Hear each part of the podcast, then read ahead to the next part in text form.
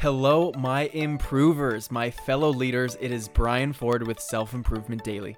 Take ownership of your personal development one tip at a time. Today's positivity message is one of the most common inspirational quotes you'll ever hear, but it's so important, and recently it's been formative for me. The quote comes from the famous peacekeeper Mahatma Gandhi Be the change you wish to see in the world. What I've realized is that everything that exists collectively and in overwhelming amounts is rooted in personal choice. It all comes back to people and the decisions we make. And while climate change and poverty and the prison system all seem too daunting to ever to be able to make a difference, I disagree because those systems were manufactured by humans and therefore can be corrected by humans. It's not going to be easy, of course not, but it needs to start somewhere, right? And you're a human, aren't you?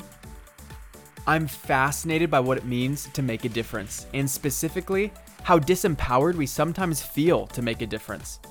But I'm telling you, the work you do to support an important cause creates a magnitude of change far beyond what you believe because you are leading the way.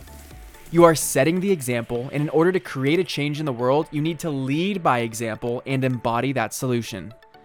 That's why before you can do, you must be. This is something I've taken to heart recently. I want to be the change and I'm taking action. But I need your help. So, can I ask you for a favor? I hardly ever do this, and it would mean a lot to me. Link to this episode is a survey that I'd really appreciate you take the time to fill out. It won't be more than five minutes of your time. Or if you can visit the website bit.ly slash for dash purpose dash survey.